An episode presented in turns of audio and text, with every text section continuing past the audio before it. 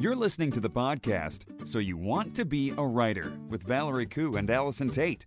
Valerie is an author, journalist, and national director of the Australian Writers Centre, which is one of the world's leading providers of online and classroom courses for people who want to get published and write with confidence. Allison Tate is a freelance writer, blogger, and author of the best selling series The Mapmaker Chronicles. She has more than 20 years professional writing experience.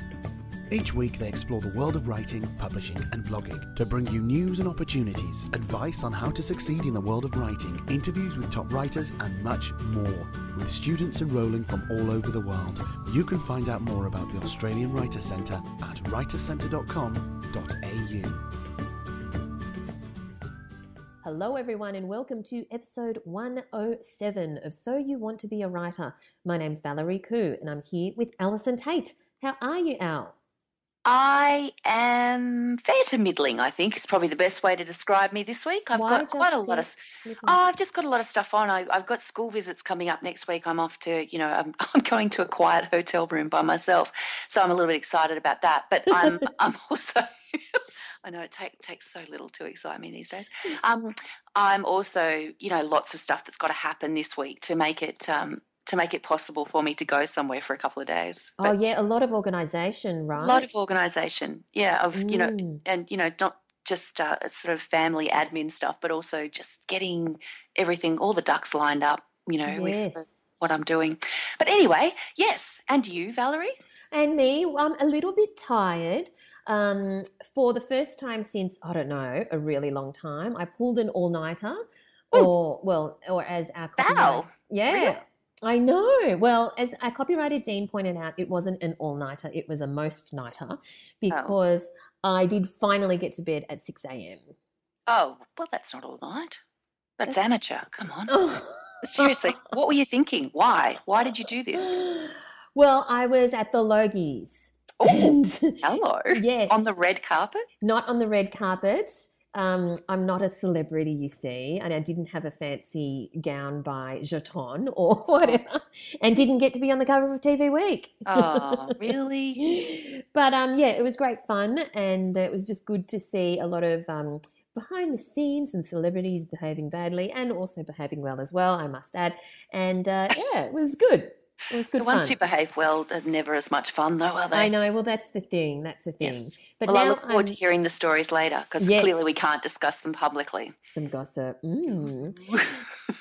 but uh, I'm now back to reality and uh, have a couple of deadlines this week. Uh, so I need to get stuck into that. Incidentally, one of the things, and I know we've spoken about this before, but one I just thought I'd mention this as an observation, and as I see, um, as I'm seeing it happen not only to myself and um, other writers, is that a lot of freelance writers are now that the balance is shifting so that a lot of their income is coming through content writing, as in for Mm. brands, as opposed to the major publishers like Mm. Fairfax and Huffington Post and whatever. Those people are still, those organizations are still commissioning, of course, but an increasing number of organizations, uh, um, mainly corporates and brands, are becoming their own publishers and Mm. they are commissioning their own stories. And I have to say that this week, anyway, just this week, uh, yes, just this week, everything that's due is for a brand. Wow. Yeah. I, Look at that. yeah, next week I've got, you know, traditional publishing due, uh, articles for traditional publishers. But this week, everything that's due is for a brand. And they actually, at this stage anyway, until the industry is rationalized somewhat, they actually um, pay better than what you get through the traditional publishers. Oh, there you go. There's the an inside tip for you. There's inside tip. So get onto it, everyone. Mm. But we have a shout out to listener Bambi Ward, who has left us a uh, rating and review in iTunes. Hi, Bambi. Yes, hi Bambi. Thank you so much for for leaving the review. Bambi has said, "I've been listening to this weekly podcast since 2014 and never tire of it." Wow. Have we have we been talking since I 2014? guess we have. Oh my goodness. Um, Bambi What says, fun. I find it inspiring and always learn something new. The podcast also motivates me to keep going with my memoir project. The banter between Val and Al is fun to listen to, and they are a wonderful duo. I also love the online courses that the Australian Writers Centre offer. They've made a world of difference to my writing and have even started a blog. Oh, wow. Good on you, Bambi. Well done, Bambi. Thank you for that. Yes, well done for being proactive and doing stuff with the courses in your blog and, and all of that. So thank you so much for your for your review. And if you do have 30 seconds to leave us a rating or review on iTunes, we'd really appreciate it because it really helps us in the rankings. And you too could uh, receive lots of appreciation from Val and Al. and a call out, yes, hear your name on the podcast. That's right. We, we offer so much, don't we? so let's move on to what's been happening in the world of writing and publishing and blogging this week. You've got something that you wanted to bring up, haven't you, Al? I do. I have a little bit of a community service announcement Ooh. to to bring out. Um, yes. I want to draw everyone's attention to a website called inkitt.com, I N K I T T.com. Yes. Now, this link actually came to me via several people on Twitter. This organization has been brought to my attention because one thing I do love about our podcast listeners is they are extremely active and they are more than happy to share stuff with me that they think I should be talking about. So thank you very mm. much to everyone who sent me um, this particular link. Now, I think that what people need to be aware of is that this particular organization spams people essentially mm. and i've received these um, these these uh, tweets from them they spam people from different uh, several different Twitter accounts inviting people to upload their unpublished manuscripts to a contest. Mm. Now, as I said, I've received several of these, and of course, I just ignore them because I realize that this is actually not how publishing works. The no. idea is that you're supposed to put your unpublished manuscript in their contest and then it will be published. And I've never been invited individually by anyone to to submit a manuscript. So it's not how it works. Um, so what it actually uh, adds up to is lots of free content for the inkitt.com website. Mm. It also adds up to writers who don't realize that once they put their manuscript up on this website, it is essentially published mm. um, which makes it difficult to then, you know, sort of republish anywhere else. Um, it invites writers to then elicit votes for their manuscript via social media, thereby driving traffic to the inkitt.com website. And now they have an app which is called the Hipsters Library, which apparently um, has lots and lots of unpublished stories for hipsters to discover on their iPhones.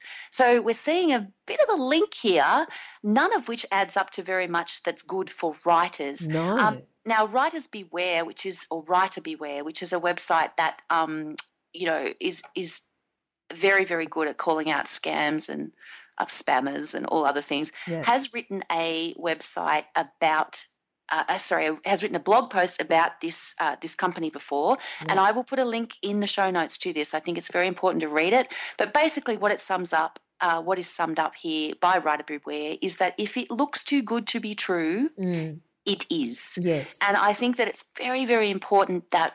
Uh, writers, particularly aspiring writers, emerging writers, unpublished writers, get to learn enough about the industry that they understand how it actually works like yep. do your research find out how pub, you know how do publishers really discover um, manuscripts uh, how do you enter a competition this is not it no. I'll just give you the basic upshot. This is not it.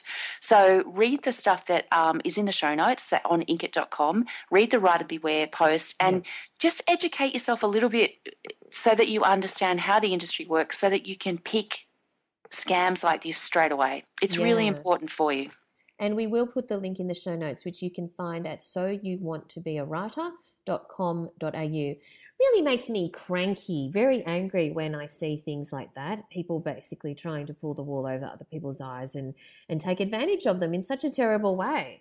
Well, it is, and the uh, the thing is, it's with with writers in particular. Like it's it's if you're writing a manuscript, it is your dream to get that manuscript published in yes. some way, you know, win a competition, whatever. So it's just really tapping into that basic need of writers, and it, it makes me really angry too because I just think, you know, you don't get to take someone's dreams and turn them into your sordid little profit or whatever it is that you're doing. So, mm. um, and the only way for writers to avoid this kind of stuff is to educate themselves. So, please, you know, have a look at it. If it looks too good to be true, it probably is. Make sure that any competition or or um, you know publishing invitation is coming from a valid um, source. Yeah, absolutely. Mm. All right, let's move on to something a little bit different. This mm-hmm. is an article that appeared in Elle.com, as in, you know, the magazine L. I do. And it talked about the fact that it was making a commentary that earlier this week, Entertainment Weekly ran a piece about debut novels with six figure advances. Mm-hmm. and why publishers are willing to take such a big financial risk when you know it is a debut novelist it's mm. someone no one's ever heard of before mm. uh, yeah, and and you kind of wonder well why what did they see in that person and um, the, the an extract from the original article said you can't count on selling a book on the writer's talent alone so while factors like being photogenic or savvy with social media won't make or break a deal, they can definitely sweeten it. And I, this came to my attention because the um, article uh, in Elle was called Skinny, Pretty Writers Getting Better Book Deals Isn't Even the Whole Problem. Gosh. anyway, they, they quote they quote the editor, uh, her name's Megan Lynch at Ecco, who published The Nest, which has just landed on my desk and I'm very keen to read it. Um, and Megan says, I actually knew very little about Sweeney, who's the author, when I bought The Nest. I didn't know that she did this and this and this. And uh, she went on to say, We look at all of that stuff. We would have paid her the same money if she weighed 500 pounds and was really hard to look at. oh. Anyway, this um Let's just put that in the quotes I might regret later. You think? you think? So this uh, writer, Mallory Ortberg from Elle, went to town. yeah, went to town at that uh, at that quote because basically she's implying that you know that's the, a horrendous thing. So um, it, it, really is more of a rant, but it is interesting uh, to think about to think about that because I think both you and I do know some agents, or uh, I one agent springs to mind immediately, uh, who takes on very photogenic people only. I just like to point out that is not my agent. No, no. but that's imagine, hilarious. Imagine saying that though is hard to look at. I mean, that's a terrible thing to say. No one's hard to look at. I mean, seriously, what was she thinking? I I don't know what I don't know what she was thinking, but the, to, to the, edit herself. the sadness of that that there could be any possibility that you know that the what you looked like had anything to do with your talent mm. in writing a mm. book. I'm sorry, is just sad. I find That's that right. really sad. And it's what, just what I like that Mallory says is what that quote promises is, at best, that editors and other publishing gatekeepers will do their best not to hold a writer's appearance against oh, them. Oh, stop. And promises it weekly at that. We would have paid her the same amount of money if she weighed 500 pounds and was really hard to look at, translates roughly to, we would not try to offer a fat writer less oh, money for being fat. Stop. Yes. It's just sad, isn't it? You know, yes. I just think, you know, at the end of the day, writers have beautiful brains. They have such beautiful brains. And I just think that if you are judging on anything other than how amazing those brains are, then I don't even want to talk to you. Yeah, fair enough. Fair enough. Let's move on then to our next link, which I think is your link. Oh gosh, is it? Wow. Yes. Okay, seven, and I'm so organized. Seven kick-ass writing tips from seven best-selling YA authors. Oh yes. Now this was a bit of fun. Now I shared this on the um, Australian Writer Centre face, Facebook page, and it it went a bit nuts, which is always fun. And the main re- the main reason I shared it is because there's a point in this. Um, so it's basically it's seven tips that you know that uh, one is from J.K. Rowling, and she mm-hmm. talks about how it's important to always plan your work.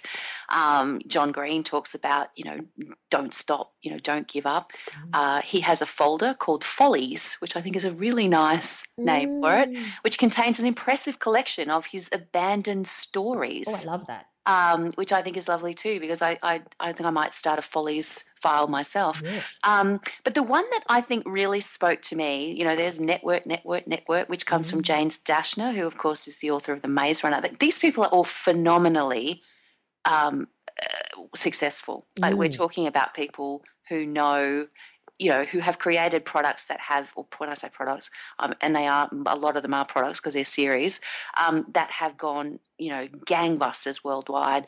But the one I think that really spoke to me was from Veronica Roth, who is the author of the Divergent series, which is also one of those ones gone nuts. And she talks about the importance of cultivating patience. And I often talk about patience and how bad I am at it, and I talk about you know the fact that I I wish that people understood the importance of patience because there's so much waiting and things like that.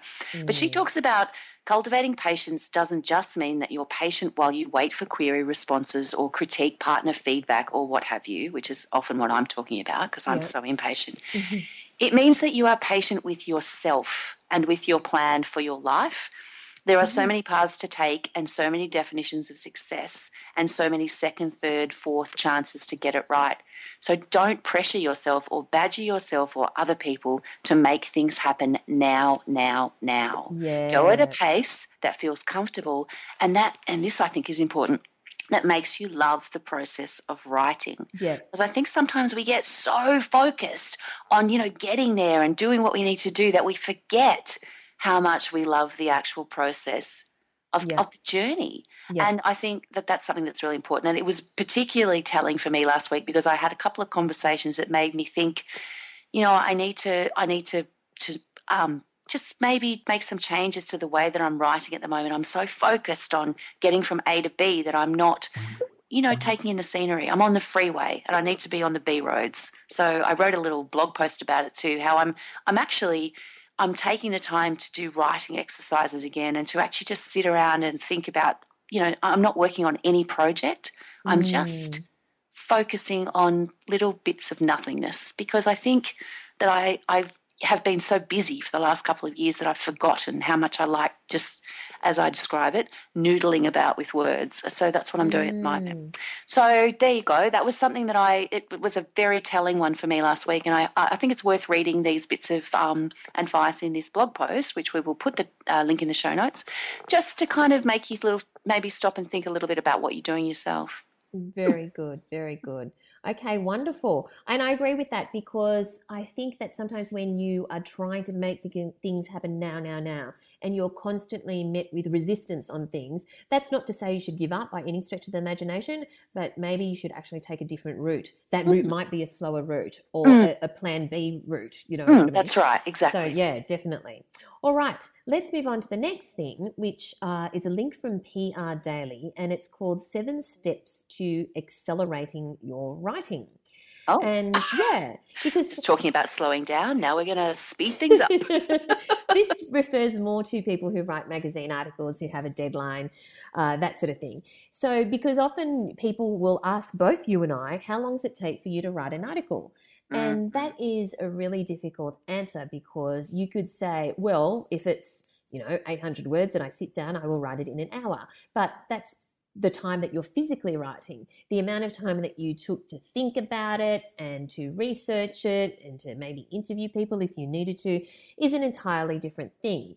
So it had some really interesting points here, and they include things like, um, well, because also some people uh, get stressed about the amount of time that it takes for them to write because they sit at the computer and nothing comes out because they're not really sure um, what's going to come out really. Mm. and one of the things they say is well first know your word count before you start you start. And i think that's a really good point because sometimes you might think oh i'm going to write an article about whatever. Or i'm going to write a blog post on whatever.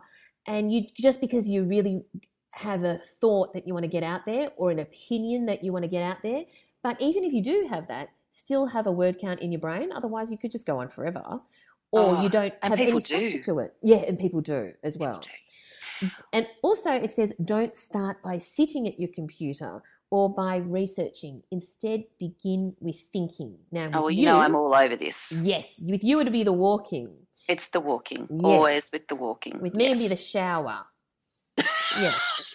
so I go. Take, I'm very clean as a result. So yeah, water's great. I think water on your head somehow dislodges all manner of exciting things. It's a strange thing, isn't it? Yes.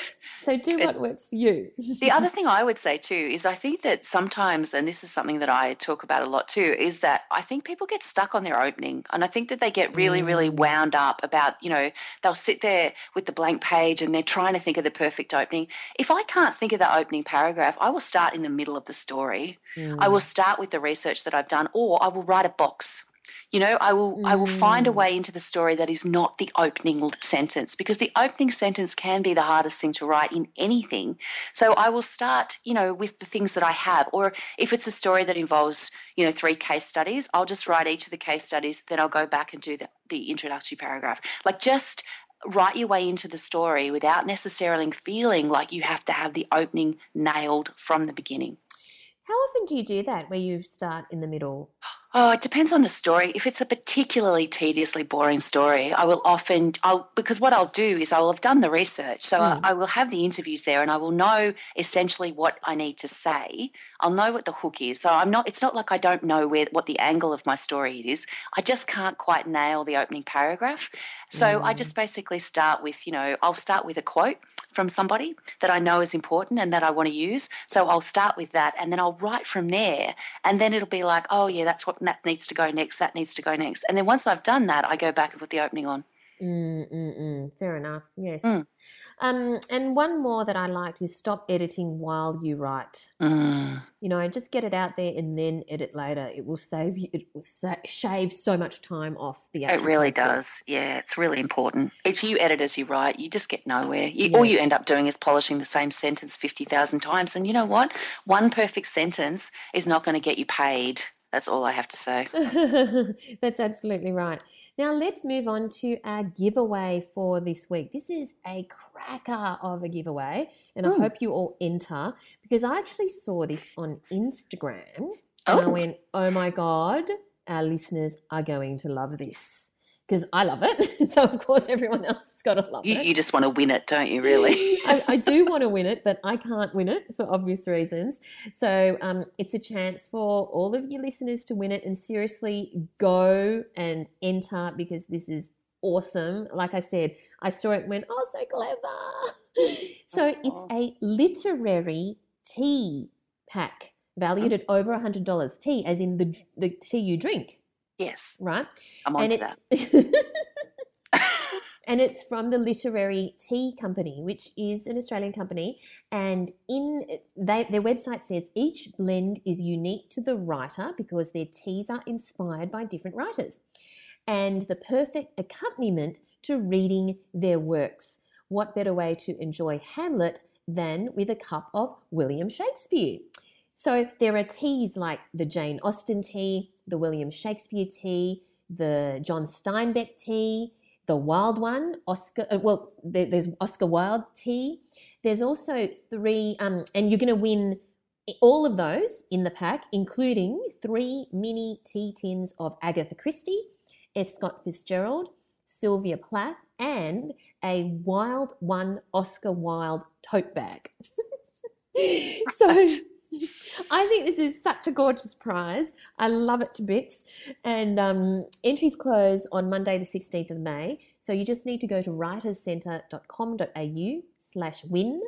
That's writerscentre.com.au slash win and uh, enter there. And if you're listening to this podcast in the future, don't worry, there will be another prize uh, for that we're giving away in a competition. But in the meantime, go enter and win this awesome pack of teas. This podcast is brought to you by the Australian Writers Centre, a world leader in writing courses. Our course, How to Get More Blog Readers, is ideal for anyone with a blog who would like to reach a bigger audience. In this self paced course, you'll learn strategies to attract more traffic to your site. This includes how to create engaging headlines, SEO friendly structure, using social media, attracting sponsors, and much more. Plus, because it's one of our on demand courses, you can learn whenever it suits, with 12 months access to all materials. You can find out more at writerscentre.com.au slash readers. All right, let's move on to our word of the week this week. I have a word of the week. Oh, let's. Can we? yeah. Yay. All Don't right. you like my words of the week? Oh, look, I love them. I do. You're so convincing. Well, you know, it makes a change from Latin, so you know, I'm There's good. There's nothing wrong with Latin. No, Latin is lovely. In fact, I'm buying a, a Prezi today for a friend and I'm inscribing it with Latin. Why do you laugh? Oh, because I, I just, I don't know. It's so nerdy. I just Oh, can't so even, nerdy. just can't help myself. okay. Anyway, so tell us, please. I, I'm waiting with bated breath. What is your word of the week? The word of the week is, i got to say it very carefully, feckless. Feckless. Yes. Feckless. Lovely. F for Fred, E C K L E S S. Feckless. All right. So when you describe someone as feckless, it means that you think they're weak or ineffective or irresponsible. So you Mm. might say that someone who can't hold down a job perhaps is feckless. Or, but I have to say that once upon a time, this is interesting, the word feckful was, yes, feckful.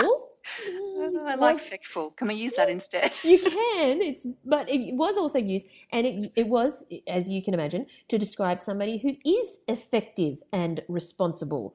But that term has now gone out of usage. So you can use it, but people will think you're weirder than if you use the word feckless. Okay. There you go. Thank Word you of the week. Done. Lovely. I'm looking forward to seeing that used in blog posts and tweets across the nation. Awesome. You have a link for us in the world of blogging. I do. I just thought that I would uh, draw attention to um, a blog, and it's actually an Australian blog, I've just realised. I didn't even realise that. I thought it was a US blog, but it's called Go Teen Writers.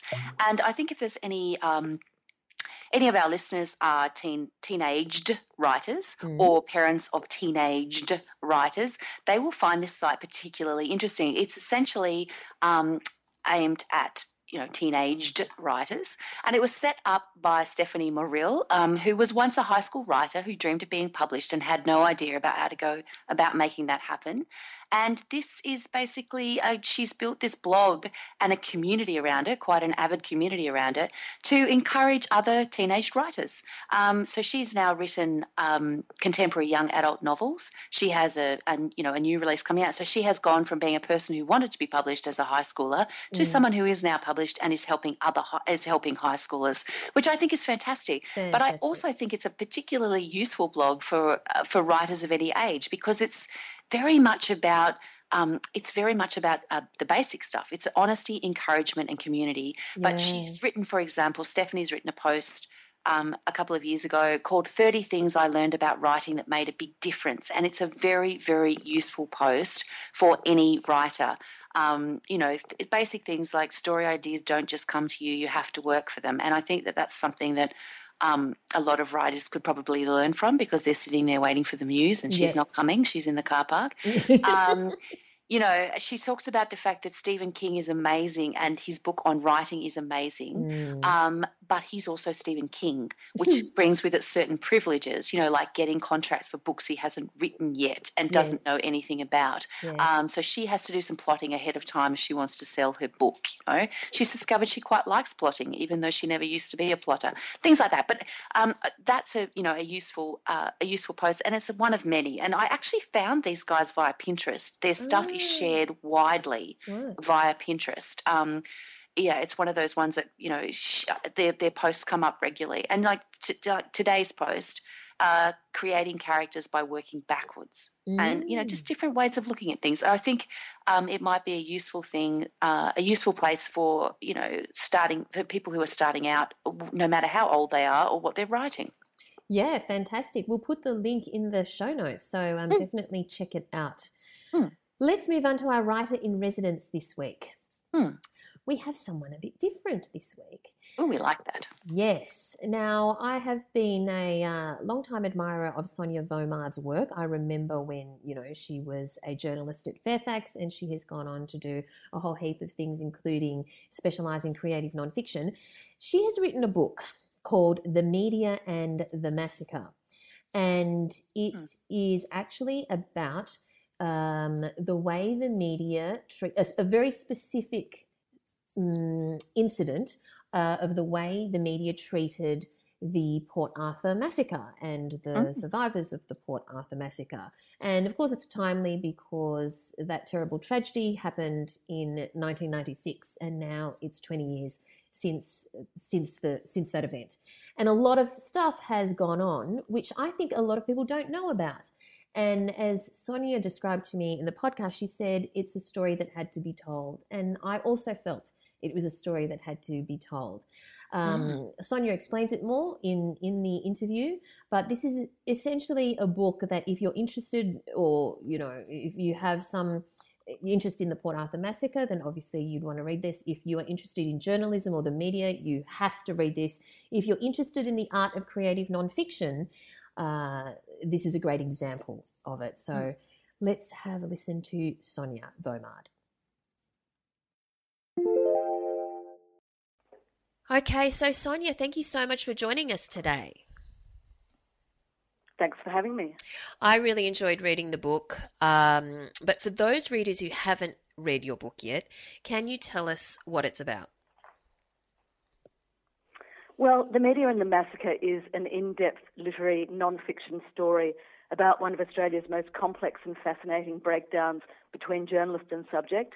In this case, the mother of the perpetrator of Tasmania's 1996 Port Arthur massacre, Carleen Bryant, and two former Fairfax journalists, Robert Wainwright and Paola Totaro. And did this arise initially out of an interest in the event itself, the Port Arthur massacre, or at the handling of of of the book written by Robert Wayne, Wainwright and Paolo Totaro? Well, I mean, I had always been fascinated um, by the events of 1996, the Port Arthur massacre, but then I, I saw that there had been this terrible breakdown in relations between these journalists and this uh, kind of high profile but very weak in, in terms of social um, uh, power subject. So those two things coalesced in, in my mind as something of great interest. Um, additionally, I've, great interest in the works of American writer Janet Malcolm, whose great theme is the idea of the writer's treachery. So I, I'm very interested in the way we as writers treat the power dynamics between ourselves and our subjects. And this seemed to me to be an emblematic example of you know all of the issues that you could explore in such a, a case study. Mm. And what happened in the breakdown in communication or the way it was handled between those two authors and Carleen Bryant, the you know Martin Bryant's mother, is. Uh, I don't. I don't even have the words for it. Gobsmacking. Um, uh, yes. It's it, in case people aren't familiar with it because it's the, the, essence of your book and the way you tell it and the way it unfolds is absolutely fascinating. Can you just give listeners a summary of what happened? Yeah, sure. So Carleen Bryant's story became a prized commodity in the media marketplace. Everybody wanted to get at it. Um, she had been treated very poorly over the, the years uh, after the massacre by journalists who sort of, you know, would, would chase her and, and um, you know, effectively stalk her to try and get access to her or get photographs of her. And she was very traumatized by this and, and, and, and obviously the events themselves. And she had tried to commit suicide twice. Um, then, after 10 years after the massacre, uh, she decided that she wanted to tell her story to, as she put it, set the record straight. And that by that she meant about details of her family. Um, some of them were quite small details, but they were important to her. She felt that the media had, had effectively ransacked her, her life, her story, that of her family, and had left many mistruths strewn along the way. It was complicated by the fact that she still expresses doubt about the guilt of her son Martin, and I do describe her in the book as an unyielding female victim.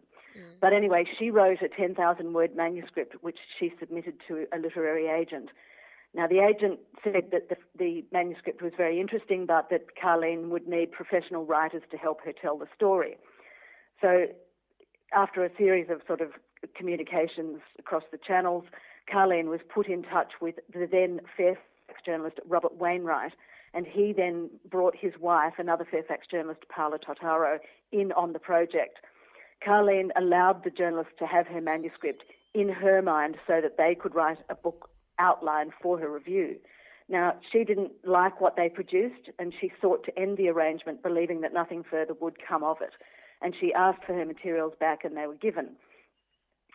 The journalists, to Carleen's great surprise, then went on to write uh, their own book uh, using many verbatim ac- extracts from her manuscript, she said without her explicit permission.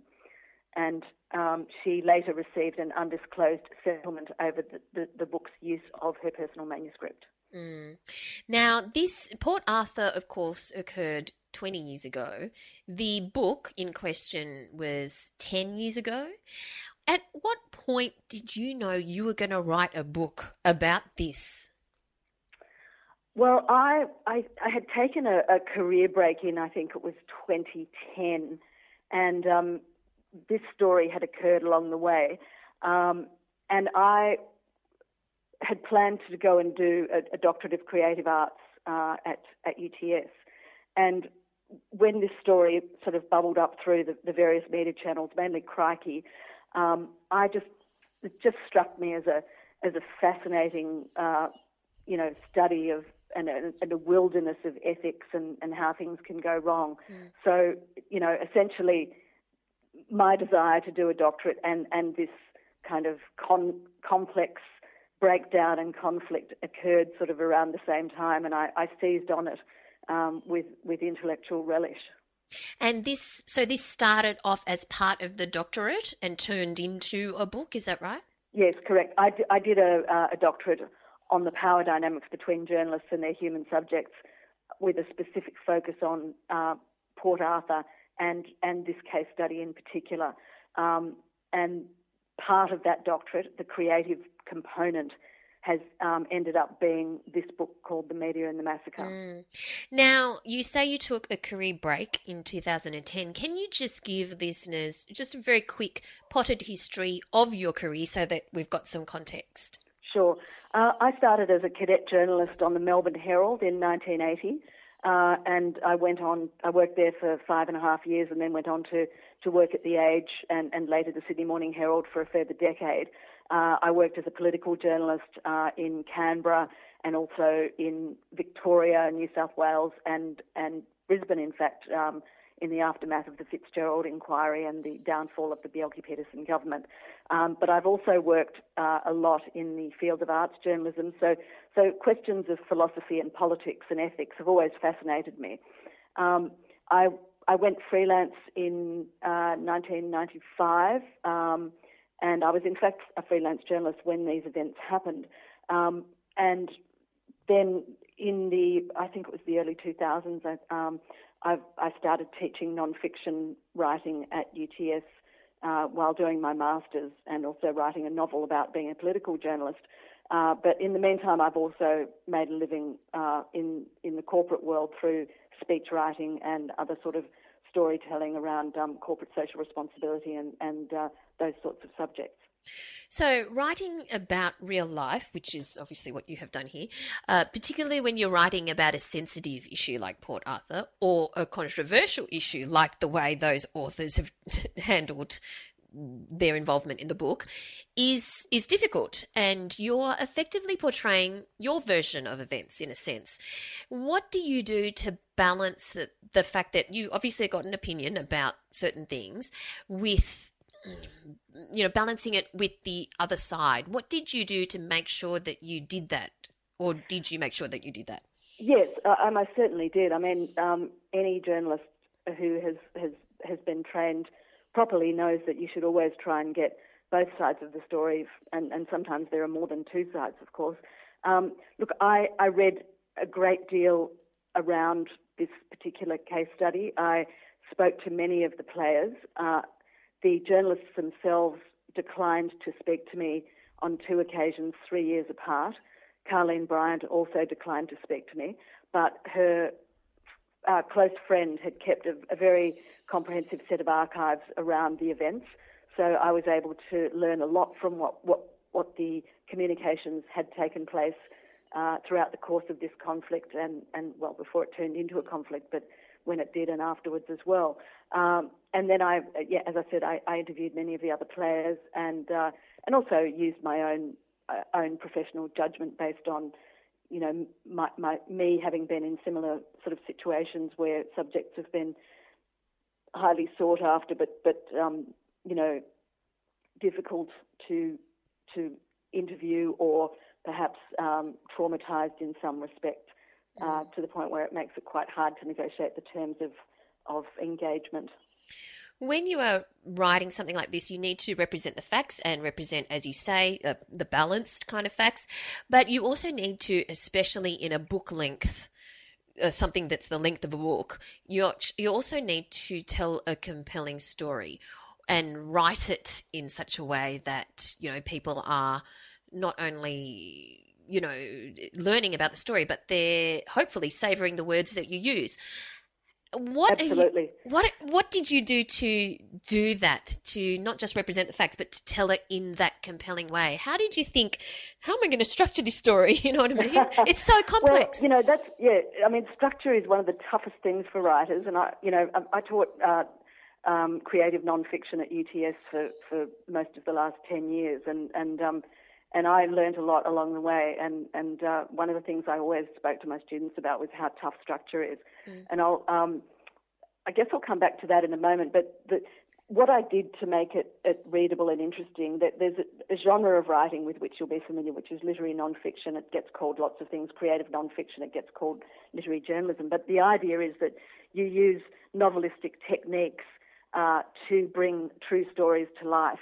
And by that I mean, you know, simile, metaphor, um, you know, uh, you appeal to the senses with, with descriptions and colour around, you know, what, what people are wearing and what, what the atmosphere is like. It, it sort of was a form of journalism that arose, I think, in America um, in, might have been the 40s and 50s and then um, was, you know, received a lot of attention with the likes of Hunter S. Thompson and, mm. and the new journalists. Um, but it's it's been continued on in a, in a great tradition through people like Joan Didion, uh, Janet Malcolm, of course. And the idea is that journalism can still and, and true stories can still be true, but be beautiful to read and be interesting to read and be full of colour. Mm, mm. And so this book did have um, a lot of research. Uh, you've you've interviewed lots of people. Yeah. You you went places. You um, there's a lot of stuff in it. How in over many years, and you know it wasn't just a three month job. so no, on a practical level, what did you yeah. do to organize your research? I mean, you know, did how did you keep track of it? What because the sheer volume of it is so different to writing a, you know, 1500 word feature. Yeah, sure. Look, yes, I mean, uh, well, one of the thing, one of the um, pieces of advice that I got very early on when I was doing the doctorate was um, from somebody who was quite unconnected to, to the School of Humanities that I was working in. But she said uh, at the beginning of the project, make it physical.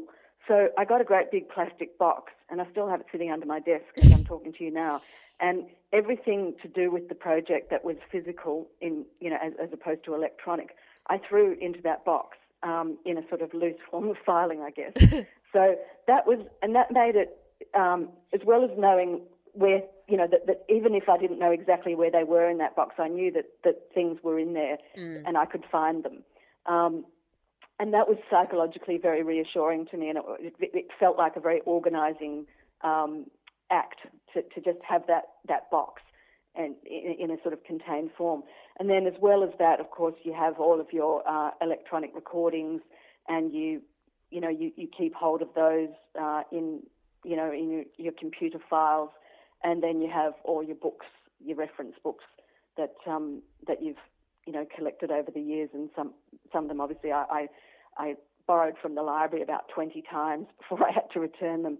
So yeah, I mean that that's the sort of organising you do. I, I did trans I did physical transcripts of all the interviews I did as well, so that I could quickly access um, sections of them um, and recheck them if I needed to, make sure that I'd quoted things in a way that I was happy with and that, that, that I felt was balanced. Um, so yeah, that that's pretty much um, how I went about it.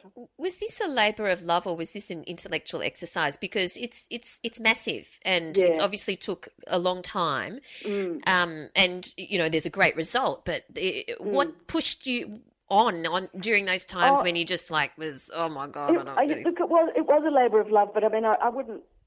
I mean, I don't want to sort of em- overemphasise the passion for you know that I, that I felt for the topic at hand. I mean, I did feel very interested in it. I was intellectually fascinated by it. The the, the labour of love, if you like, was in the writing. I just I just love researching and writing, and um and those when I was doing that, I just felt I, it was like three years of it. It was like it was like being in a dream in a way. Um, I know that sounds strange, but it, it when there was nothing I enjoyed more than coming home in an af- you know on an afternoon after teaching and sitting down at the computer and and just disappearing into that world. Wow. Now, the way the authors, Wainwright and Totaro, uh, handled the way they dealt with Carleen Bryant's manuscript, um, like I said, is gobsmacking. Um, did you have to hold yourself back from, you know, Yeah, look, I mean, you, you. Going I to mean, town? it- yes, of course. Uh, Look, I, uh, you know, it, it- was complicated by the fact that I, I have been a, you know, was a long-term member of that that tribe of Fairfax journalists. So a lot of their friends are my friends, even still. They live in the UK, but you know, we have a lot of people in common, and so that made it made it kind of awkward. And there are some people who who felt very kind of uncomfortable about it. You know, they they felt loyalties to, to Wainwright and Totaro, but they also respected me for what I was doing. Um, so, yes, I mean that that was difficult. Um, and but luckily, I think because I had left journalism um, in the sort of day to day sense, I didn't feel frightened or um, kind of compromised by that sort of tribal loyalty that a lot of journalists do, where they won't kind of tell on their own.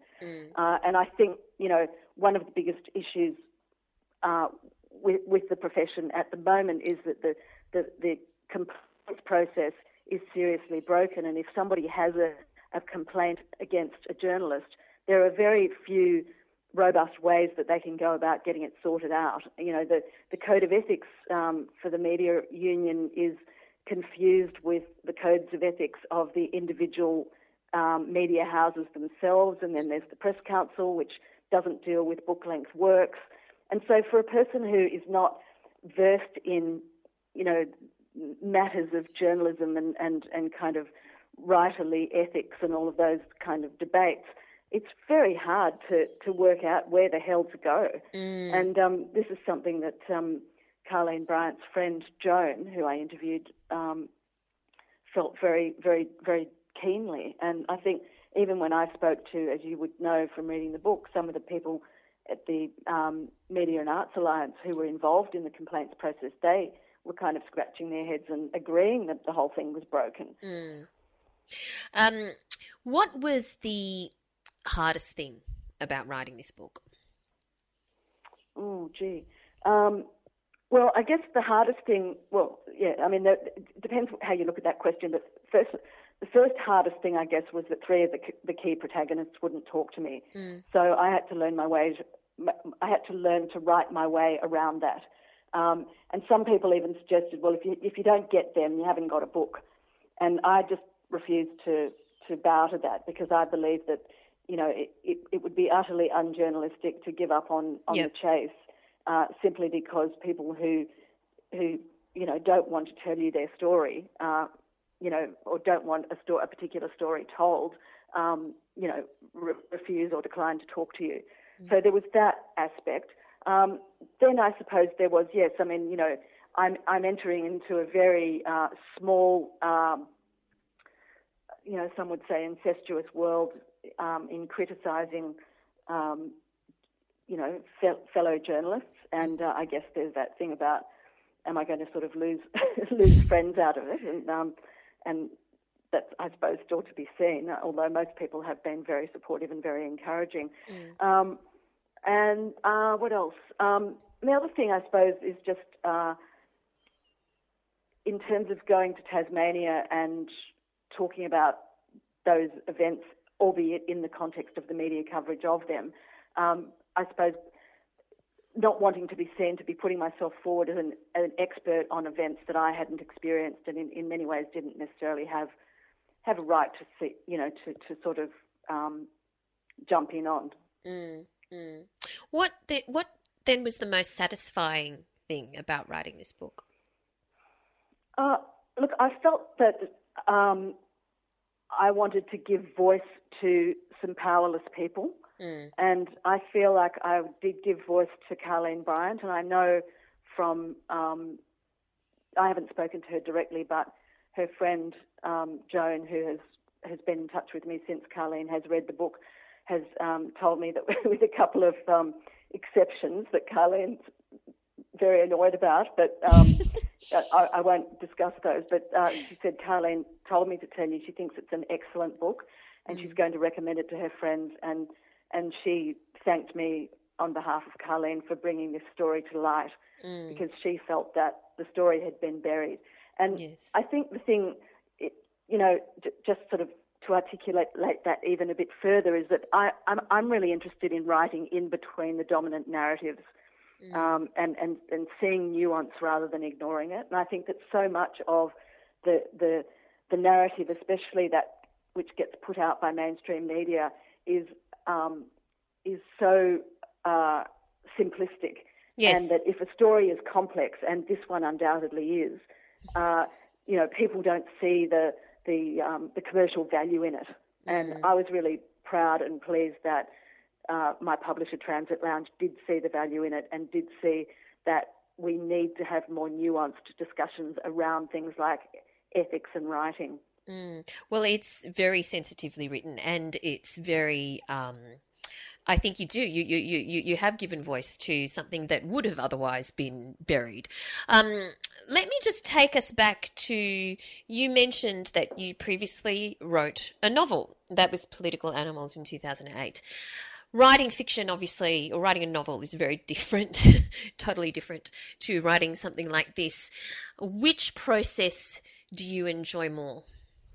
Gee, that's a tough one. I mean, look, I loved writing the novel. I remember when I, I did the novel as a master's before I obviously did the doctorate. Mm. And, um, and the reason I suppose I wrote about Canberra in a novelistic form is because I wanted to say some fairly outrageous things about journalistic culture in Canberra in terms of the way people behave and the sorts of the sort of subculture that it is. So I felt that I couldn't really write that in a non-fictional way. So I chose fiction, and um, and I really enjoyed it. It took me a long time because I was doing it while working full time, um, but eventually I came out with a, um, something that I was very happy with. And the thing about fiction, I think, is that you you can write away from the truth. So if you want to tell a truth, instead of saying, you know, as was the case in my case, in, in my real life, my father died when I was young. I, I created this character whose mother died when she was young. Mm. So I, I, I, did those sorts of things to sort of, um, yeah, to fictionalize the story. And, and I mean, certainly the story of political animals itself is completely fictional, but there are truths in it. Um, the, the, the events themselves did never occur, but of course, but the, um, the texture and the, the, um, the embroidery around the events uh, is very much based on, on my experiences as a uh, news reporter in Canberra. Mm-hmm. Um, so then, while I was doing that book, I was also teaching non-fiction writing part time, and I sort of became in love with non-fiction writing, and I realised that non-fiction writing, and in, in, a, in a sort of with a literary um, kind of take, uh, is probably uh, something that I'm much more enjoying pursuing now. And, mm. and once I, I took that career break, um, I started writing essays that I was submitting to publications like Meanjin and Griffith Review, and I, I had some success, and uh, I realised that this was something I actually could do, um, and and and seem, seemingly it was it, it is easier to get published writing nonfiction. Um, and even my publisher Transit Lounge told me that it's really hard to find good nonfiction whereas you know he gets inundated with with fiction, some of which is is good, but he can't publish it all because there's just you know there's there's more of it than than there is good nonfiction. Mm-mm. So, uh, what are you working on now? Are you working on an, another nonfiction? I am. I'm, I'm actually uh, working on a series of essays uh, that are um, autobiographical, um, and in fact, I was writing them sort of uh, in parallel with the media and the massacre. Originally, I was going to sort of alternate one chapter, one chapter, but that didn't work out, and so I took all of those essays out of of the media and the massacre, and I'm, I'm collating them into another collection. Um, and I've still got to write some more, but I've got a pretty good. I suppose I've probably got three quarters of a of a project um, done before I'm, you know, probably got to do about three or four more before I show it to to the publisher. Are you saying that they were in the media and the massacre? Well, originally I, I was doing. Um, I, I, I had this kind of idea that I would do one chapter about my memoir, and then I would do one chapter about this other narrative. Oh. But the two things were too far away from each other, and Yeah. and it, it it just didn't have enough of a a, a, a logical spine. Right. So I I took those pieces out. Um, Mm-hmm. they're not related to it at all, but they were related to you know this is what happened to me, and I was I was just going to tack between the, the two worlds. Um, but it just it, it, it wasn't working structurally, so I, I separated them out. Mm-mm. So they will be hopefully the um, the subjects of um, of an, another book in the not too distant future. And so tell us when you were writing, because obviously there's a whole lot of research you need to do. And then did you do all the research first, then sit down to write? Did you write as you researched over the years? How, how did this actually Mm. work on a practical level? Uh, I started writing straight away because Oh. um, I couldn't I couldn't um, I couldn't I can't drive myself unless I'm seeing some words on the page. so I would I would do it I'd do um, it in parallel. So I, I would I would research and write, research and write, research and write, and yeah. So you just end up in this kind of this kind of interesting pincer movement where you're um, you know you're doing bits of research and then you're writing because the, writing, of course, for me is the well. Research is exciting too, but but it's it's getting there and getting it down on the page that's the exciting bit. So in a way, the writing is the reward for the research. Mm. Um, but yeah, I did them concurrently. Did you have any kind of word count target, or how did you, you know, Well, a doctorate of creative arts has to be between eighty thousand and a hundred Right. words. Um, and there was a, another component to the doctorate which is called an exegesis, and that was um, that was called the interviewer and the subject, and that's also something that I might dive into and try and sort of shape into something publishable um, in the not too distant future. But um, we were told, uh, sort of unofficially, by um, people who knew about these things that it was best not to. It was best to stay on the 80,000 side of 100 because the examiners themselves only get paid a very small amount of money and they don't have to, want to have to wade through too much. Um, but yeah, look, I think if people are thinking about writing something for, for publication commercially, you know, 60 to 65,000 words seems to be the sort of the um, the ballpark. Mm-mm-mm. Okay, well, um, the media and the massacre, absolutely fascinating book. Um, you know, if if somebody had told me that somebody was going to write a book on this, I would have gone, "Oh, really?" I mean, it wouldn't have even crossed my mind, to be honest. Um, but uh, I'm very glad you did because it's, as you say, a story that I think needs to be told and it's been told very, very well. So, thank you so much for your time today. Really, really appreciate it, Sonya. Thanks very much. I enjoyed the chat. Well, that was um, very, very interesting. And I think probably one of the most interesting things about it is just how many people come out of that not looking great. And I th- I'd imagine that juggling that, you know, when you're talking about a living story, like it is still a living story, and the people who Mm. are involved in it are still, you know, with us, Around, must yeah. have been quite a delicate tightrope for her. Especially because she they would they were the same vintage they were the same era when they were emerging as journalists and Yeah. becoming known in their professional careers and they would know a lot of people in common i imagine so it yeah it would have been i'm sure it's Awkward. awkward Awkward. Yes. So, anyway, let's move on uh, to our working writers tip this week. Pamela has asked, hello, Valerie and Alison. I've really been enjoying your podcast. Thank you. And was just wondering if you could one day talk further on mums who write fiction for a living. Alison touched on the school holidays in the last podcast, but I'd love to hear more about how you and others juggle your time, how you ensure a regular income, how you protect your time as your job. I desperately want to make a career out of writing and am working on it, but I'd love to see how it would break down when both my kids are at school full time and actually have a reasonable chunk of time to spend on it, but need to be earning a regular income. Now, 1st and Mhm. foremost, that is a 10 hour answer. Oh, that's a podcast all by itself. In fact, that's a series of podcasts all by itself. Maybe not 10 hours, Um, but close. And Alison is actually uh, in the midst of creating a course on how to find time to write, which will be out shortly. However, in the meantime, so we can't possibly answer everything in this episode. However, I'm sure Al can give us at least some tips.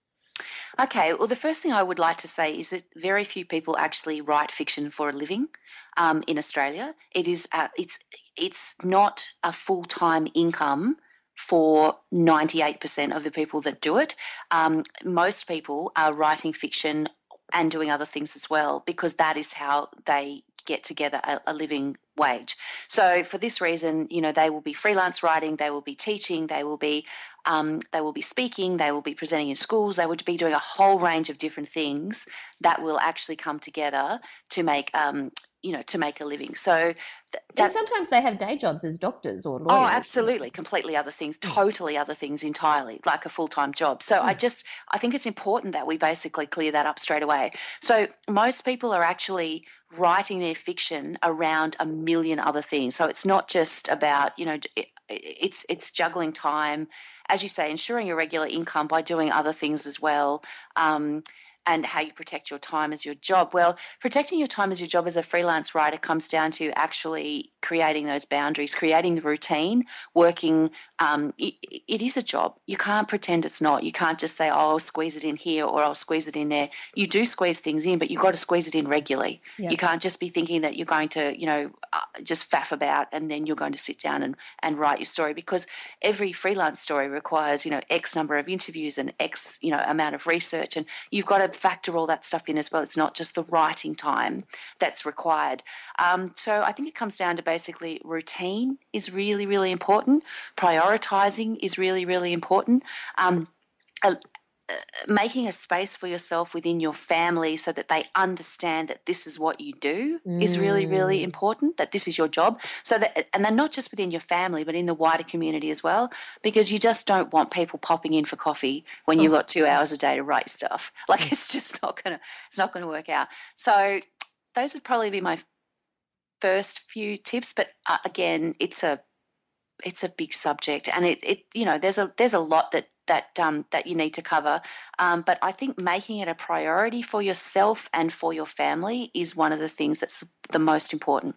Mm, definitely. And I don't have very much to add to that eh, because it is about being ruthless or strict, rather, with your time. yeah strict and it, it depends how much you want it because I think we when we interviewed Nigel Bartlett for his he's not a mother or whatever but he um, he dedicate he had a full time job and he dedicated dedicated Sunday afternoons to writing his novel and he did not socialize at all he did not go out Yeah. if he got an invitation he said Yeah. no because that's when that was his writing time well you have to be i mean that's at the end of the day you have to be prepared to give yes something up Yep. something's got to go and it, whether that be sleep whether that be television time whether that be whatever it is uh, something has to go and it's got to be something that, that you can let go of Mm. um, without impacting too much on everyone else. Because once it starts impacting everyone on everyone else in the family, it becomes a fight, and you don't want that. Yeah.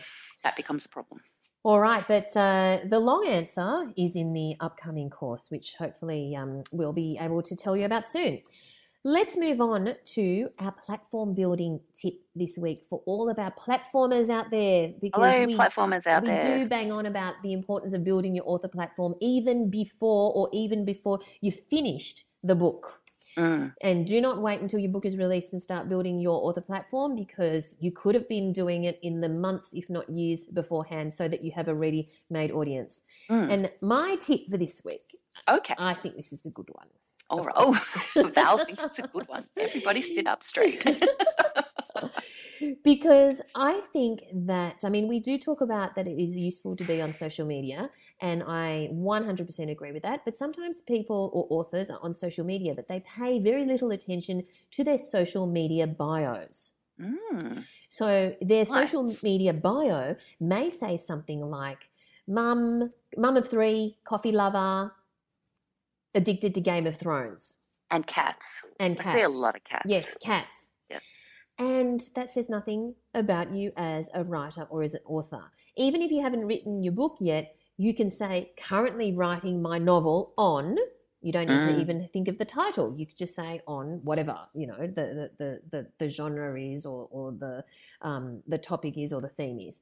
So make sure that your social media bios actually reflect the fact that you are a writer. Um, you don't have to, you know, list everything you've ever written or anything like that, but don't let it be something generic like Sydney girl at the intersection of work and life. No. No, just no.